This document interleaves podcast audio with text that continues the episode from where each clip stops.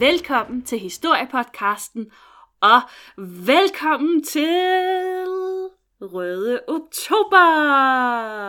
Woohoo! du kan slet ikke være med. Du kan slet ikke følge med her. Jeg er helt oppe at ringe. Øhm, for jer, som er øh, ikke har fulgt os så længe, øhm, Røde Oktober, det er jo vores måned, hvor vi er helliget til et af vores yndlingsemner, nemlig Rusland. Haps. Øh, jeg er Marie, og med mig har jeg en kvinde, der helt sikkert vil være på KGB's liste over mistænkelige personer. Ikke også, Katrine? Jeg håbede faktisk, at jeg var KGB, men øh, meget tak. Tak for at gøre mig til et offer. Offer, offer, det er vel som man ser på det. Altså KGB, du ved. Det... Ja. Men øhm, har du glædet dig til Røde Oktober? Øh, kan man gøre andet? Det er jo nok det bedste ved efter, efteråret. Det er det. Man kommer sådan ud, den der, når man lige kan mærke den lille bitte sådan snært af kulde om morgenen nu, og bladene de falder af, og kastanjedyr. Nå ja. Og så kan jeg sådan mærke mig selv, nu er det røde oktober, Ja. den rigtigste måned i året. Ja, nu handler det bare om Rusland. Rusland, der er, altså, der er ikke noget, der siger efterår som Gulag og Stalin og og folkemord. Alt sådan noget godt. Det er Varme, nemlig- Hjertevarme. Det. Jamen, det, det er så rigtigt. Det er så rigtigt. Og vi lægger jo benhårdt ud, fordi i dag, der skal vi tale om en af Ruslands mest berømte og berygtede historiske personligheder. Nemlig... Og prøv lige at stoppe. Øhm, nu tænker alle, hvem er det? Og man tænker, hvem skal jeg vælge? det siger noget om Ruslands historie, når man lige skal stoppe og tænke, hvem er dem? Ja, altså de er stort set alle sammen berygtede, ikke? Lige præcis. Vi Så har, sådan vi lidt- har ikke på samme måde et, et galleri over personer sådan i dansk historie, som, hvor man bare, der er bare en, en vifte af mennesker, som sådan har bedrevet grusomheder og, og folkemord og jeg ved ikke hvad. De kan noget derovre på den front. Men, men lige præcis øh, den berygtede historiske personlighed, som vi skal snakke om i dag, det er ingen ringere end kongen med det fantastiske tilnavn, Ivan den grusomme. Og når vi ser tilbage på historien, så er der mange statsledere og personligheder, hvor man tænker, hmm, i dag vil vi nok sige ganske grusomme. Men der er faktisk kun én, som har fået det tilnavn, mm. og det er den kære Ivan. Det er nemlig Ivan. Så i dag, der dykker vi ned i historien om den legendariske zar, og ser nærmere på, hvordan han gjorde sig fortjent til det her tilnavn. Og selvfølgelig spørger vi også om, om han virkelig var så grusom, som man måske har lavet sig fortælle, eller om eftertiden måske har dømt ham sådan lidt uretfærdigt. Og så må man jo starte med det helt store spørgsmål, som man jo tit stiller sig selv i Rusland. Mm. Hvem var Ivan? Ja, hvem er Ivan? Og lad os, ja, og lad os lige få nogle fakta på plads. Ja. Fordi, hvem var han, Marie? Jamen, Ivan blev født den 25. august 1530 i Moskva. Og han var den første søn i ægteskabet mellem storfyrste Vasili den 3. og dennes hustru Jelena. Og det Rusland, som Ivan blev født ind i, det er meget anderledes end det Rusland, vi kender i dag. Fordi fra middelalderens begyndelse, der bestod Rusland af mange uafhængige fyrstedømmer, som man jo egentlig ser det i hele Europa ja. også. Faktisk, ja. Og de var uafhængige fyrstedømmer. Og i løbet af middelalderen, der fik fyrstedømmet Moskva sikret sig positionen som den førende og mest magtfulde af de her fyrstedømmer. Mm. Og der var også en anden ting, og det var, at mongolerne, øh, de havde faktisk overherredømme over en meget stor del af det landområde, som i dag hører til det russiske territorium, eller bare Rusland. Land Jamen altså, der var sådan faktisk øh, meget store dele af, af, af nutidens Rusland, som, som hørte under mongolerne på det her tidspunkt. Og det var netop ikke bare yderområder, altså noget over i Sibirien eller det allersydligste Rusland. Det var faktisk nogle ret centrale dele af det nuværende Rusland. Men fyrsterne i Moskva, de formåede at have et godt samarbejde med mongolerne, og det havde altså også en ret stor betydning for, hvorfor netop Moskva blev sådan det her store, magtfulde fyrstedømme. Og i løbet af 1400- og 1500-tallet, der ekspanderede Moskva og annekterede flere fyrstedømmer, hvilket gjorde, altså, det gjorde Moskva mere magtfuld og betydningsfuld, men man får ikke mange venner undervejs, når man gør sådan noget. Nej, og det kommer vi nok lidt tilbage til, tror jeg. For det bliver lidt en, det bliver lidt en byrde, som nogen må bære. Øhm, men altså, man kan sige, selvom Ivans far, han ikke var konge over hele Rusland, og det er faktisk lidt vigtigt, fordi at på det her tidspunkt, altså, Ivans far var ikke zar. Han var bare storfyrste. Det, det, det kommer vi tilbage til, det er en, det er en vigtig forskel. Øhm, men fundamentet var ligesom lagt for, at storfyrsten af Moskva kunne gå hen og blive zar, hvis det giver mening. Da Ivan han bare var tre år gammel, der døde hans far af blodforgiftning. Og Ivan han bliver så udnævnt til storfyrste af Moskva. Men han var sådan i en alder af tre, sådan lige, lige lidt for ung til at regere. Trods alt. Så det gør, ja, så det gør hans mor for ham. Og her er det vigtigt at introducere bojarerne. Øh, og de var øh, adelsfolk. Og øh, de her bojarer, eller mange af dem i hvert fald, de hørte til fyrstefamilier, som øh, havde regeret de her fyrstedømmer, som Moskva havde annekteret i løbet af middelalderen. Og de var utrolig magtfulde og indflydelsesrige, og så havde de også rigtig, rigtig mange penge. I 1538, da Ivan han er 8 år gammel, der dør Jelana, og mange, inklusiv Ivan selv, mente, at selvfølgelig var det bojarerne, som havde forgiftet hende, fordi Rusland. Og de vil jo have magt og indflydelse, og det er jo også en nær tanke, altså, hvad gør den her 8-årige dreng forældreløs? Ah, Jamen altså, det var, de fik jo også magt og indflydelse, bojarerne, fordi øh, nu var det nemlig et råd af bojarer, som regerer for Ivan, i stedet for hans forældre, eller hans mor. Øhm, og det gik ikke stille for sig. Gennem hele Ivans barndom, så blev der udkæmpet den ene magtkamp efter den anden mellem de her fyrster. Og der går historier om, at så snart Ivan ligesom havde knyttet sig til en, så øh, blev øh, han fjernet, altså øh, blev den her adelsmand fjernet, øh, deporteret eller henrettet, slået ihjel eller et eller andet, øh, fordi at øh, den her person jo så udgjorde en trussel øh, mod de øvrige bojares magt, kan man sige, og indflydelse hos den her lille store fyrste. Og i al den her magtkamp, der glemte de her adelsfolk til syneladende, at der et sted øh, i Moskva rent faktisk sad en lille dreng og hans endnu mindre bror. Øhm, de blev helt glemt og forsømt, og i sådan senere breve, der beskriver Ivan, at de faktisk blev forsømt i en grad, at de ikke engang fik mad. Det er man sådan lidt i tvivl om, han måske har overdrevet, men, men det er i hvert fald, altså man er ikke i tvivl om, at han, han manglede noget, øhm, noget omsorg som barn. Det var en mildestalt traumatisk barndom, Ivan han havde. Og det blev begyndelsen til et livslangt had imod bojarerne.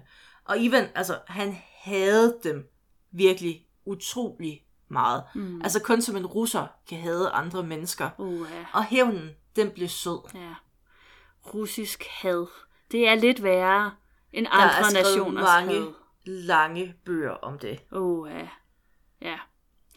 I 1547, der blev Ivan 16 år gammel, og dermed så var han ifølge russisk lov myndig, og det betød to ting. For det første så blev han gift med den jævnaldrende Anastasia, og endnu vigtigere, så blev han kronet. Men Ivan, han blev ikke bare kronet som storfyrste, ligesom hans far var blevet. Nej, nej. Ivan, han bliver kronet som zar, og det er den første zar i den russiske historie. Ja, og zar, øh, det er jo øh, det russiske ord for kejser. Det er jo afledt af det samme ord som kejser, altså Cæsar eller Cæsar. Øh, så at blive kronet som zar sendte et signal om, at han ikke bare var fyrste over Moskva, men konge og ikke mindst enehersker over hele Rusland. Og ved den, som turde at modsige ham. I begyndelsen af Ivans regeringstid, der var han faktisk sådan en rimelig cool fyr. Han gik ind for diplomati i stedet for krig, og han sætter gang i en række reformer, der skulle modernisere Rusland. Et tema igennem hele Ruslands historie, at de altid skal moderniseres. Uh, ja. Altid. Og han fornyede en række love, og han fornyede administrationen og arbejdede på at skabe retfærdighed i Rusland. For vi skal jo også huske, at Rusland, det var et meget anderledes sted på det her tidspunkt. Ja. Det var jo sådan, nu må du give mig ret, eller sige, at jeg tager helt fejl, men det var sådan en festebundet system, bare meget værre. Ja, altså det var på mange måder øhm, lidt øhm, forstenet sådan i, i, i i et samfundssystem, som vi i, i Vesteuropa nok havde forladt sådan efter 1300-tallet.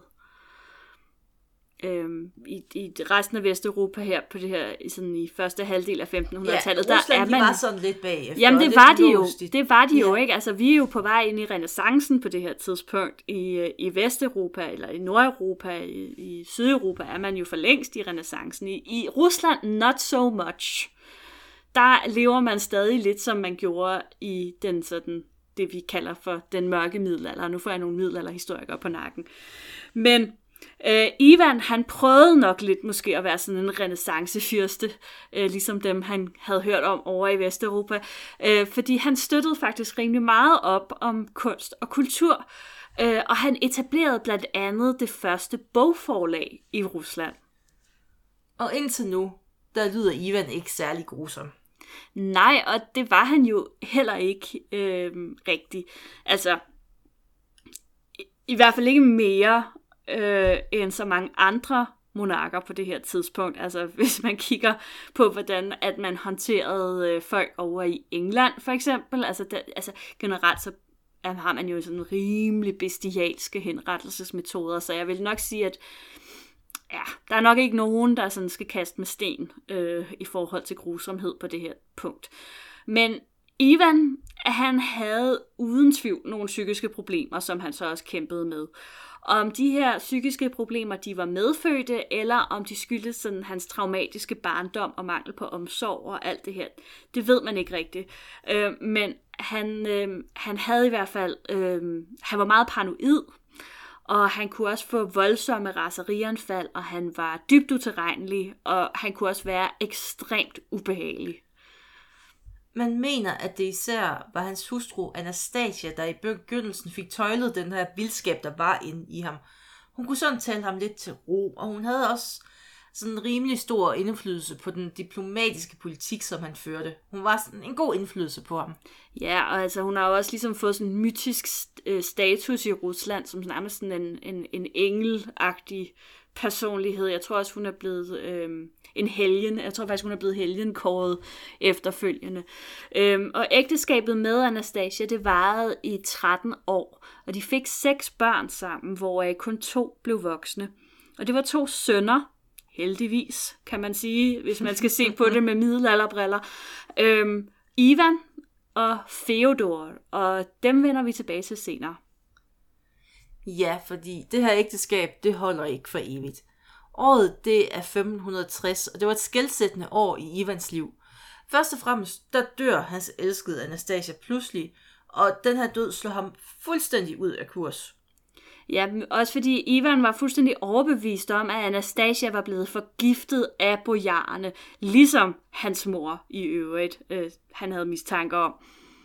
Hans paranoia og vrede, den flammede op, og han opførte sig decideret vanvittigt. Altså, der går altså, sådan historier om, at han knaldede hovedet ned i gulvet og smadrede møblerne og rasede simpelthen fuldstændig vildt og voldsomt. Men der var ingen beviser på, at det var borgerne, der faktisk havde myrdet Anastasia. Men ikke desto mindre, så fik Ivan dem arresteret, tortureret og henrettet, og det var sådan en hel del af dem, der strøg i svinget her. Mm. Og det var simpelthen som straffen for Anastasias død. Ja, og så er det jo faktisk lidt sjovt, fordi i nyere tid, der har man jo faktisk haft åbnet Anastasias grav og undersøgt hendes jordiske rester og forskerne de fandt en alt for høj mængde kviksøl i hendes hår og knogler. Og selvom kviksøl jo på det her tidspunkt var et yndet behandlingsmiddel til stort set alle skavanker og sygdomme, så mener forskerne, at mængderne betyder, at der var stor sandsynlighed for, at hun rent faktisk blev forgiftet. Mm. Jamen, så havde Ivan jo ret. Mm. Så måske var hans paranoia rent faktisk berettet. Der mm. var måske nogen, der ville dem til livs. Det var der måske. Altså, der er jo ikke... Jeg har, jeg har ikke fundet nogen teorier for motivet. Øh, altså, hvorfor at øh, de slog hende ihjel. Men hun havde jo rigtig stor indflydelse på Ivan, og ja, det kan jo have været det, der var årsagen. Jamen, altså, de slår noget ihjel, som han elsker. Ja, fjerner det, ligesom de har gjort hele hans barndom. Ja. Og Anastasias død, det var ikke den eneste katastrofe, som rammer Ivan i 1560. Rusland var præget eller plaget af tørke og hungersnød, og mongolerne de begynder igen at angribe Ruslands sydlige territorier, og den russiske søfartshandel den bliver blokeret af Sverige, øh, Sverige, og kongedømmet Polen og Litauen og de tyske han- hansesteder, så det var den vej, handlen gik, og så blokerer de, og så kan man ikke handle, og så bliver man fattig, og der er ikke nogen, der har mad, og... Det er rigtig træls. Øh, det, var, ja. det var bare nederen år. Og jeg tænker, vi kan godt lige uddybe det her lidt med den her blokade, fordi det fylder faktisk en del i, i Ivans regeringstid. Allerede to år tidligere i 1558, der har Ivan indledt den såkaldte Livlandske krig, og det er sådan en meget langvarig militærkonflikt mellem Rusland og så en vekslende koalition der blandt andet også består af Danmark, øh, men så også det her kongedømme, øh, det spøjse kongedømme Polen-Litauen og øh, Sverige. Og det handler simpelthen om kontrollen over et landområde, som hedder Livland. Det ligger ved den baltiske kyst, og præcis afgrænsning er man sådan lidt usikker på. I dag der er det sådan delt mellem Letland og Estland, men der går altså rigtig meget krudt på at kæmpe derover omkring Livland. Så der var virkelig pres på Ivan, både følelsesmæssigt, politisk og militært. I 1561 der gifter han sig igen med en kvinde ved navn Maria. Ja, og Maria hun var efter sine sådan en meget smuk kvinde, men hun var også uhyre upopulær. Og det skal nok sådan ses lidt i sammenhæng med, at Ivans første dronning, altså Anastasia, havde været utrolig populær. Øh, både ved hoffet, eller i hvert fald måske ikke lige blandt dem, der måske forgiftede hende, men i øvrigt, øh, og så især i blandt befolkningen. Og de havde nu hendes efterfølger. Og de anklagede hende også for at have forhekset Ivan. Som man jo gør. Som man jo gør. Og nu tager vi lige et lille spring frem i tiden til 1564. Fordi det er det næste store skældsættende år i Ivans liv. Ja, øh, og krigen om Livland, den er stadig i fuld gang. Og Ivans paranoia og utilregnelighed, den er også i fuld flor, og hele hoffet er præget af frygt. En af Ivans nærmeste venner og rådgiver, Andrej Kubirski? Kubirski? Kurbski. Kurbski. Kurbski. Krupski, det er fordi, der er et J, jeg ikke lige havde regnet med, der skulle være der, flygter pludselig for hoffet. Han søger tilflugt hos Ivans ærkefjende, kongen af Polen-Litauen. Og det er jo et kæmpe forræderi, da Andrej i oven, altså oven i købet lige leder en angrebsher mod Rusland. Så det er sådan et virkelig hårdt breakup. Det må man sige. Her. Det må man sige. Og det her forræderi, det skubber Ivan helt ud over kanten. Men i stedet for at gå amok i en blodrus, som man måske ville forvente øh, sådan en, en fyr gøre, så gør han noget helt andet og meget uforudsigeligt. Han flygter simpelthen. Ah. Han kaster håndklædet i ringen. Han forlader simpelthen Moskva, uden at sige, hvor han tager hen. Og så flakker han omkring i riget. Og som om det ikke er nok, så sender han faktisk øh, nogle breve hjem til Moskva, hvor han øh, bekendtgør, at han ikke længere vil være zar. Han abdicerer simpelthen. No more. Nope. Og det eskalerede voldsomt, kan man sige. Og bøjerne, de, de, altså, de ved ikke, hvad de skal gøre. Ah, hvad skal de altså, gøre? På den ene side, der er jo nok en del, der tænker, at det var da det bedste, der kunne ske. Man skal ikke ud i en borgerkrig, han er væk, og... Uhuh. Sindssyge Men på den, men på den anden side, så frygter man jo også, at befolknings, altså, hvad befolkningen sige til det her? Mm. Fordi Ivan, han var virkelig populær, og det var bøjerne ikke. Nej. Så man beslutter sig for at sende en delegation afsted for at finde Ivan. et eller andet sted ude i Rusland. Øhm, og så bede ham meget, meget pænt om, at han ikke nok vil være sød og venlig og flink og komme tilbage til Moskva. Jeg forestiller mig alle sådan romantiske komedier, hvor de står ude i regnen og siger, BB. Please come back. Og det lykkedes faktisk. Han har jo ikke et hjerte af sten. Nej, Men Ivan, han vil jo kun vende tilbage til tronen på én betingelse. Der er lige en lille catch. Han vil have ubegrænset og suveræn magt. Ingen rådgiver, kun Ivan. Og det er ham, der reagerer ud for sine egne ønsker, og der skal ikke være nogen, der siger noget til ham. nej. Total diktatur. Altså, sådan. Ja, yeah. jeg tror, det er definition på diktatur. Ja, og det er sådan lidt mærkeligt, men det går bojarerne faktisk med til. De siger sådan, nå okay, ja, skidt pyt, det går jo nok. Men det skulle de aldrig have gået med til. Nej, fordi da Ivan han kommer tilbage til Moskva, der begynder hans terrorregime. Nu bliver han den grusomme. Og det går selvfølgelig hårdt ud over de forhatte bøjer. Først og fremmest så opretter Ivan en stat i staten, og det er sådan lidt mærkeligt det her, øhm, også hvorfor han gør det og sådan noget. Men man skal sådan forestille sig sådan lidt ligesom Vatikanet på en måde, ikke? Så han, altså det er et landområde, som ligesom bliver en stat inden for Rusland. Og inden for den her stat, øh, der bestemmer Ivan fuldstændig suverænt.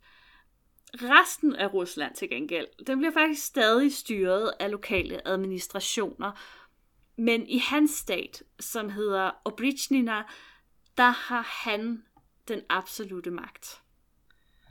Til at beskytte sig selv og sin stat, der opretter Ivan den såkaldte dødsgørte. Og bare navnet, ikke? Ja, det er dejligt navn. Og det antyder også, at det ikke er en sådan særlig fed ting. Mm. Det er en slags specialstyrke på op mod 6.000 mand, som udfører alt det her beskidte arbejde, der nu skal gøres i diktatur. Det er sådan en slags forløber for KGB. En ond svejsergarde. En ond svejsergarde, ja. Ja. Det er, faktisk, det er faktisk meget godt. Ja, det kan man godt sige.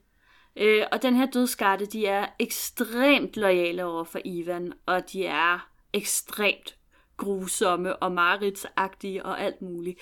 Bare den måde, de bliver beskrevet på. Altså, de er klædt i sort tøj med sorte kapper, og de rider på sorte heste, eller kører Ah, i sorte vogne, trukket af sorte heste. Det er simpelthen bare... Ej, men altså, man kan lige se det Jamen, for det- sig, det her. Og så har Han, de også... Det er jo bare... de har er faner. Ah, Hvad siger du? har du set Ringenes Herre? Det har du selvfølgelig ikke. Nej, det har jeg jo ikke. Det er Nazgul. Har du læst Ringenes Herre? Nej. Folk derude. Det er en her af russiske Nazguls. Fedt. Har de her Nazguls også deres egen fane? Nej, Nej, Marie. men de det tjener har- jo ingen. Nej, okay, jeg, jeg, som, øh, igen bliver det ba- bare bekræftet, at jeg intet ved om moderne populærkultur. Eller jo, de tjener Sauron. Men det... Det er en anden historie, tror jeg. Ja. Sauron jeg føler, er, er, en lidt som tangent der. Ivan den grusomme, måske. Nej. Nå. Men, men øh, dødsgarden her, altså Ivans øh, her her, de har deres egen fane, og den er prydet med et hundehoved og en kost. Sådan lidt sjov blanding.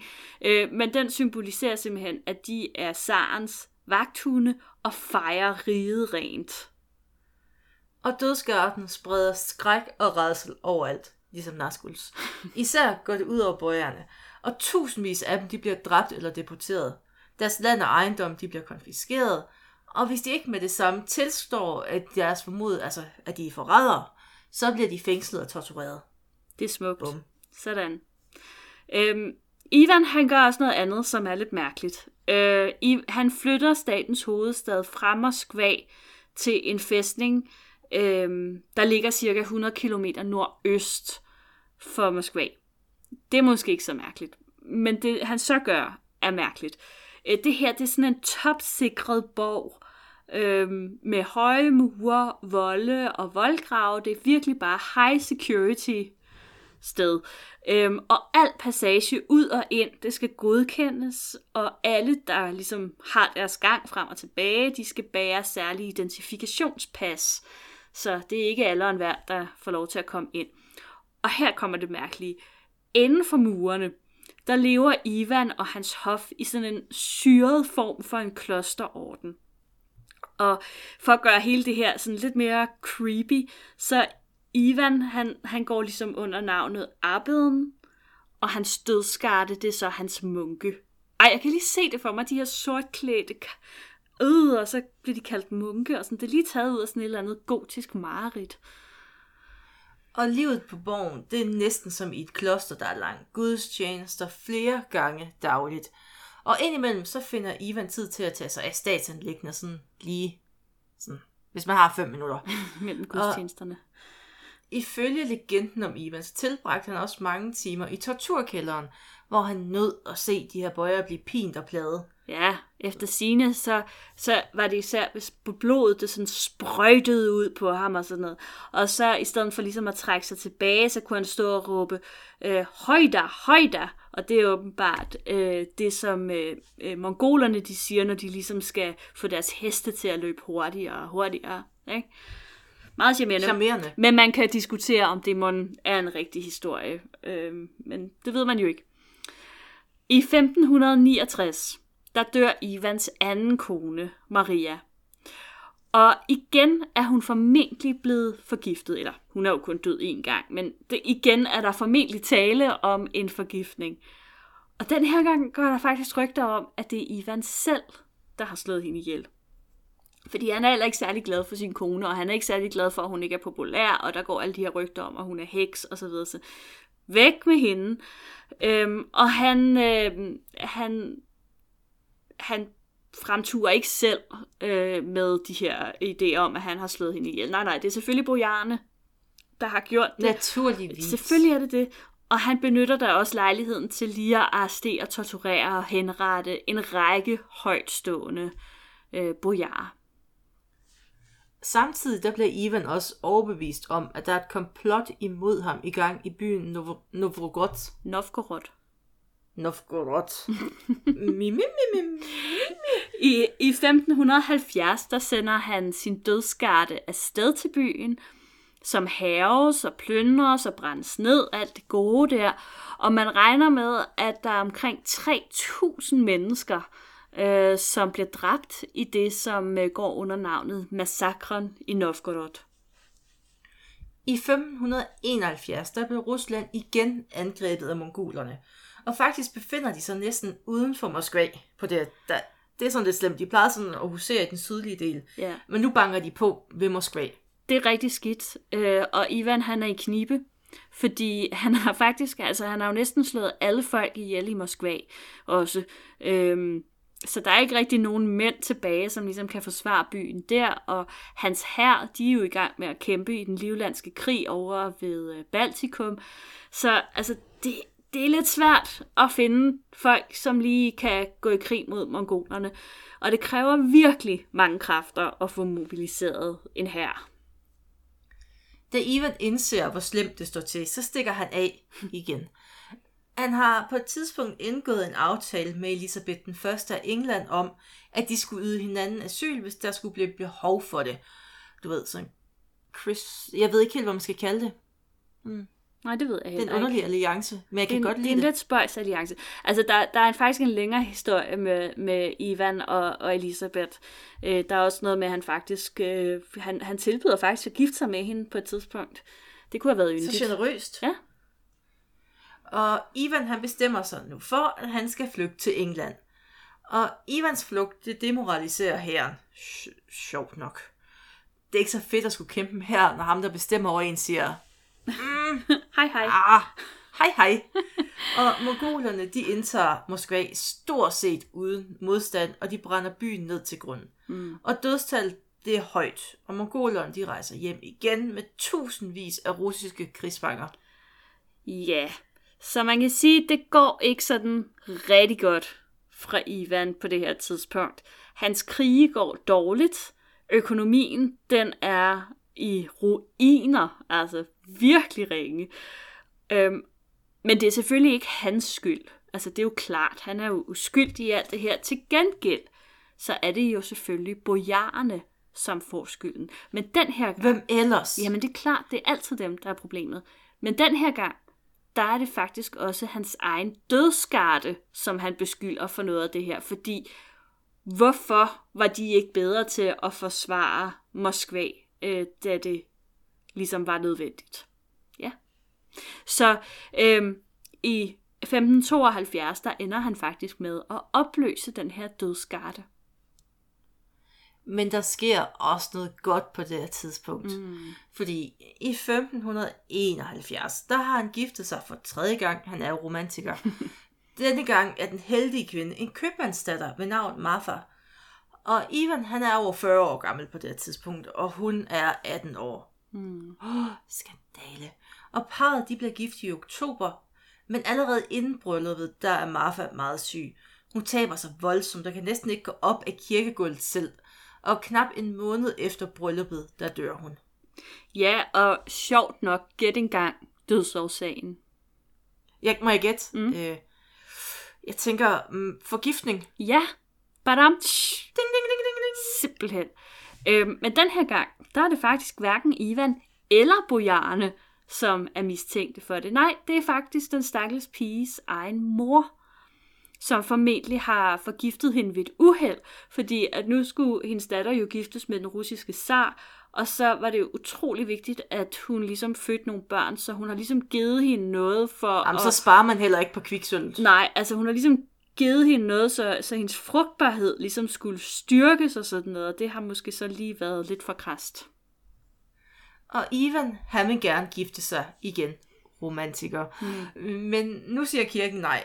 Ifølge den ortodoxe kristendom i Rusland, der er det forbudt at gifte sig mere end to gange. Den tredje gang, den så de sådan lidt igennem fingrene med. Men de kan simpelthen, altså fire gange, det er, nope. lige, det er lige overkanten. Det kan man ikke. Så synder man for meget. Så ja, hvad ja. gør Ivan? Jamen han gifter sig selvfølgelig bare uden kirkens velsignelse, og det er jo bare også en super god måde ligesom at få kirken med på sin side. Øhm, og det er faktisk rimelig vildt, at han gør det, når man tænker på, det har vi ikke rigtig berørt indtil nu, men han er ret fanatisk, når det kommer til religion. Det var måske også lidt antydet i forhold til det her klosterliv, han lever i. Men han er meget, meget religiøs, og derfor virker det sådan en smule underligt, at han så alligevel gør det her. Øhm, den heldige brud den her gang, det er hans elsker ene, som hedder Anna, og bryllupsrejsen, apropos det med at være romantiker, den går simpelthen til Novgorod, som han jo massakrerede to år tidligere.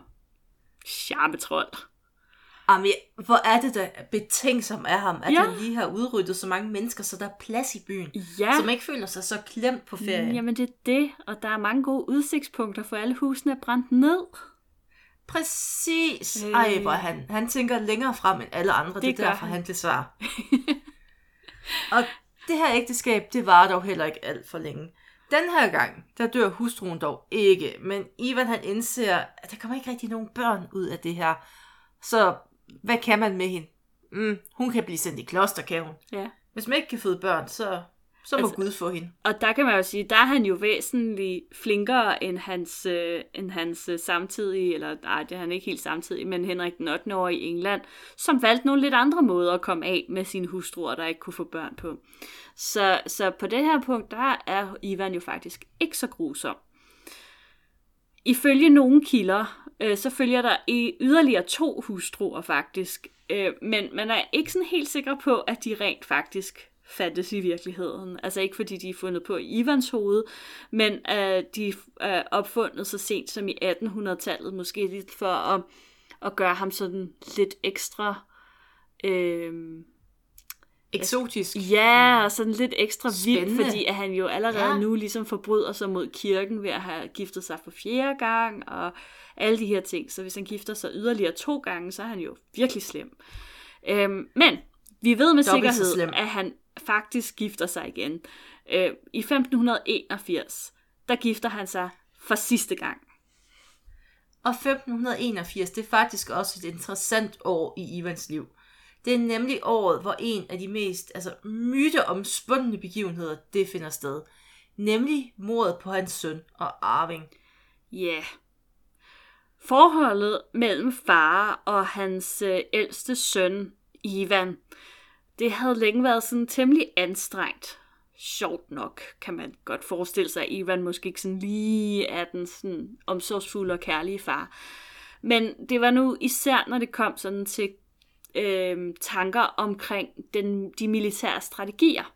Der var rigtig mange skænderier, rigtig mange konfrontationer, fordi Ivan Junior, han var meget ambitiøs på det her punkt, og han var ofte meget uenig, og ofte med rette, i sin fars strategi. Den 5. november 1581, der havde far og søn en af deres mange skænderier. Den her gang, der blev det forværet af, at Zaren åbenbart havde angrebet sin svigerdatter, Ivan Juniors kone, og stjål, eller slået hende hårdt i maven, og så hårdt, at hun faktisk ab- aborterede. Altså forfærdeligt. Jeg kan godt forstå, Ja. at der lige var et skænderi Det forbundet kan, med det. jeg kan godt forstå, at Ivan Junior han var lidt sur den dag. Øh, faktisk var han forståeligt nok rasende. Men hans far blev sjovt nok endnu mere rasende. Og i blindt raseri, der slog Saren sin, der slog Saren sin søn i hovedet med sit scepter, eller skepter, scepter. Øh, Scepter. og øh, kronprinsen, han falder om på gulvet, dødeligt såret. Ivan han indser straks, hvad han har gjort, og han falder om på gulvet ved siden af sønnen, der var bevidstløs. Ivan Junior, han vågner aldrig op igen og bliver erklæret død den 19. november 1581. Altså, der går alligevel nogen tid, fra han øh, bliver slået, til, til de ligesom opgiver ideen om, at han, han lever. Ja, Ivan, han havde dræbt sin egen søn og arving. Øhm, han havde jo heldigvis det er, endnu når man skyder sig selv i foden som royal i øvrigt. Det er en rigtig dårlig idé. Det er det altså. Øh, generelt at slå sine børn ihjel. Lad være med det. Øh, men især hvis han er Men din is- arving. især hvis de skal arve og tronen og sådan noget. Men, ja. men altså, man kan sige, at Ivan havde jo sikret sig på den måde. Han havde en anden søn. Og det var jo smart Ah. nok. Øh, og det var ovenikøbet en af sønnerne med Anastasia, altså ham her, der hed Feodor. Øh, og han var jo nu arving. Tada! Øhm, og det var han på trods af, at han jo aldrig nogensinde egentlig rigtig var blevet set som kandidat til tronen. Fordi hans storebror levede jo i bedste velgående. Så ah, Feodor, han havde aldrig rigtig interesseret sig for den slags ting, og han interesserede sig overhovedet ikke for politik. Og mm, hans regeringstid kom heller ikke til at gå vanvittigt godt, for at sige det mildt. Øh, men det er en anden historie, som øh, vi må tage en anden, en anden rød anden- oktober. en anden god gang. ja. Og Ivan selv, han døde pludselig af et hjerteanfald den 28. marts 1584 under et spil skak. ja, Han var nok blevet så ophidset. på en eller anden måde synes jeg, at hans død var sådan utrolig antiklimaks. Altså det var sådan lidt alt det her. Åh!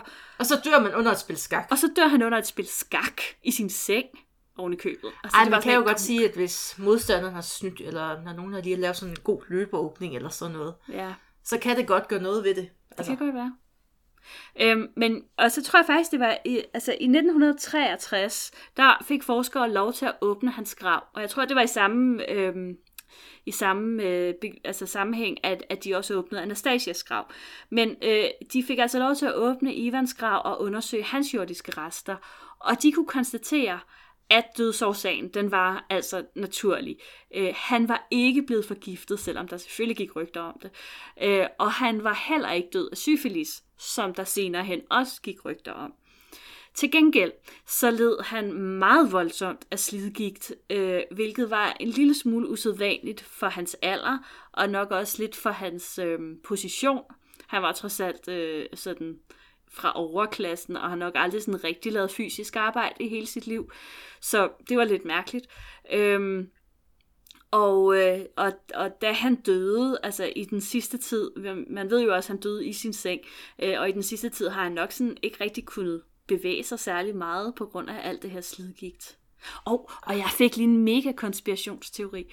Er vi overhovedet sikre på, at det så var Ivan, der var i den grav? Eller er han blevet fjernet, fordi at han måske blev slået ihjel? Du, du, Dam, du. dam, dam. Nå, det her, det var jo så historien om Ivan. Var han virkelig grusom, eller har historien dømt ham lidt hårdt? Hvad tænker du? Altså, han havde da sine øjeblikke af grusomhed, men historisk set også i Rusland, altså, men der er måske, kan man sige, nu sidder jeg og padler lidt, mm, men han var ikke værre end andre herskere på den tid. Han er ikke værre end andre herskere, der kom i Rusland senere. Mm-mm. Men man kan også sige, at det her tilnavn grusom, det har jo også været en en identitetsting. Og Altså, det altså han har først fået det efter dømt- sin død. Lige præcis. Mm. Og han var jo ikke grusom på den måde. Han lavede jo mange vigtige reformer Gjorde for Stalin også. arbejderklassen i Rusland. Mm. Mere end nogle andre gjorde senere. Så på det punkt, måske ikke så grusom. Og så var der lige massakrene. Der var Så lige jeg, massakrene. tror, jeg tror, på livets store vægt, så tror jeg, at vi er sådan rimelig meget i vatter.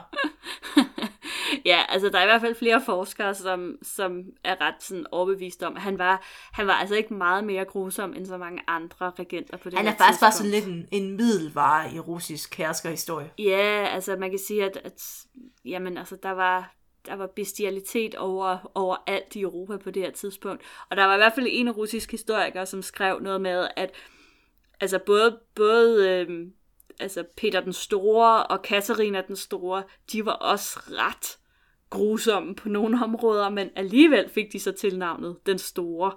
Øhm, og det er måske i virkeligheden lidt uretfærdigt. Måske burde Ivan også have fået det tilnavn. Måske burde han, øh, måske burde han ikke hedde den grusomme, fordi han gjorde jo faktisk rigtig mange ting, som du siger, for Rusland.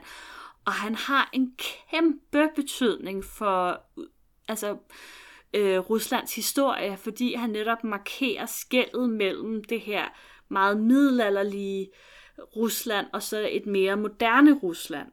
Øh, og faktisk Og man var- kan jo ikke lave en omelet uden at skulle slå nogle æg i stykker. Præcis.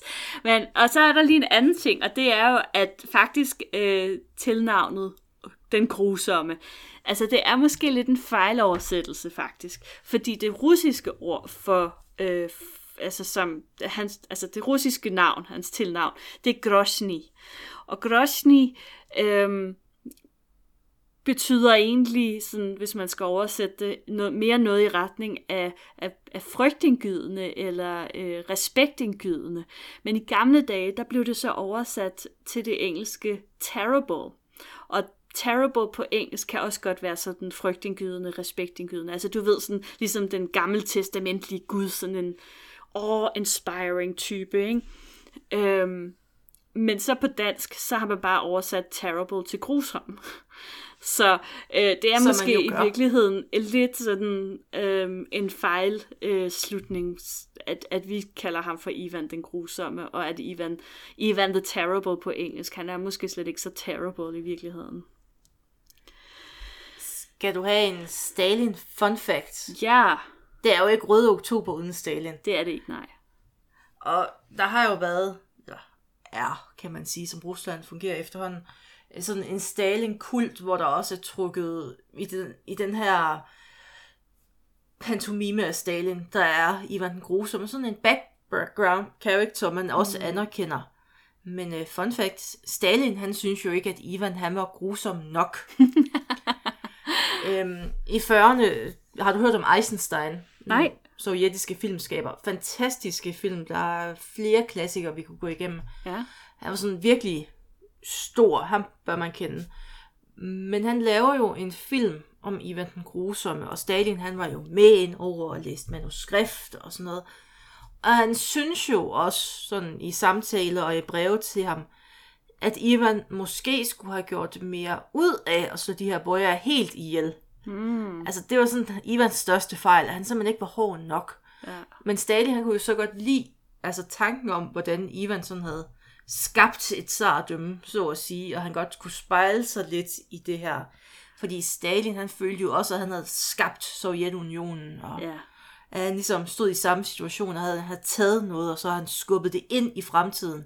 Og han, han Så der fandt sin- man jo også en form, og der søgte man jo også efter den her historiske legitimitet. Så man plukkede jo lidt af Ruslands fortid, og så kunne man sådan om, omskrive det lidt, så det hele kom til at virke som sådan, at revolution, det var sådan en kulmina- kulmination på hele Ruslands historie, at her mm. begyndte det altid bygget op til det her tidspunkt. Ja, Fordi så kunne man også glemme, at der havde været andre mennesker og andre tanker og sådan noget. klart. Så det var det fede ved at have styr, eller have kontrol over historien, så bestemmer man sådan lidt selv, hvad der er rigtigt og forkert. Det kan jeg godt lide. Men der er, var også, også, det er derfor, man kan, jeg blev historiker. ja, man kan også sige, altså øh, for eftertiden, så har man jo selvfølgelig også set en hel del lighedspunkter mellem Stalin og Ivan den Grusomme, som måske, øh, som Stalin selv måske ikke sådan helt fremhævet. Og det er jo især det her med hans, hans store paranoia og utilregneligheden og, og det at styre med frygt i virkeligheden. Ikke? Øhm, så, så altså, ja, han var, han var en stor rollemodel for, for Stalin, men, men, øh, men de mindede måske også mere om hinanden, end han egentlig ville være ved. Øh, må jeg lige fortsætte ud af filmen Tangenten? Ja. Øhm, Stal, den her film, den blev til noget, vi kan også se den en gang, hvis der er. Mhm. Eller, og Stalin og Beria, de var inde og se den her film i, det har været 47, tror jeg. Ja. Og Stalin, han var skuffet, fordi han mener, at den her øh, dødsgarde, den mindede lidt for meget om Ku Klux Klan. Det kunne, det kunne han ikke lide. Okay. Det synes han var forkert. Og så synes han også, at Ivan han blev fremstillet sådan lidt for ubeslutsom, og det kunne Stalin jo ikke lide. Nej. Og det var, det var fantastisk. Lurer mig, Og om de lige har, Molotov, har de han havde jo også en mening. Ja, han havde også en mening om Ivan. Altså han mente jo, at der slet ikke var sammenhæng nok, og man virkelig... Den her film, det var sådan starten af Ivans øh, regeringstid. Og han mente jo, at der skulle trækkes endnu flere paralleller til samtiden. Så mm. tænker at have dem i ens filmkritiker crew. Fedt. Jeg tænker også umiddelbart, at Monika, at han sådan, sådan gelinde har, har lige ignoreret de der scener, hvor at Ivan han flygter fra... Øh, det er ikke en prominent del af filmen, lad mig Nej, sige det på den jeg måde. forestille mig. Ej, det er lang tid siden, jeg har set men jeg Ja. husker det ikke som noget voldsomt. Nej, nej.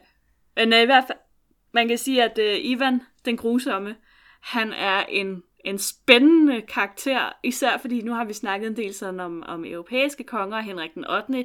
Jeg, jeg vidste ikke selv særlig meget om, om, om Ivan, og jeg må jo sige, at jeg kan jo se en masse lighedspunkter også i det der med alle de mange koner. Øhm, og i det hele taget virker han jo bare fuldstændig øh, vanvittig, men måske ikke grusom. Må jeg, må jeg komme med en sidste? Bare Ja. fordi Stalin... Ja, Altså, der var jo også Ivan, den grusomme, blev skubbet lidt tilbage i den russiske historie, så han har jo faktisk først sin store revival i 40'erne, ja. hvor han jo så, også hans metoder bliver på en måde skrevet ind. Og nu siger jeg det sådan, nu prøver jeg at, at sige så pænt, som jeg kan gøre. Men han blev legitimiseret, fordi så kan Stalin også legitimisere sin terror. Ja, selvfølgelig. At det der, som jeg nævnte før, om at lave lige et recall, man laver. Ja. simpelthen ikke omelet uden at knuse et par æg. Nej. Og med de ord, tak fordi I lyttede med.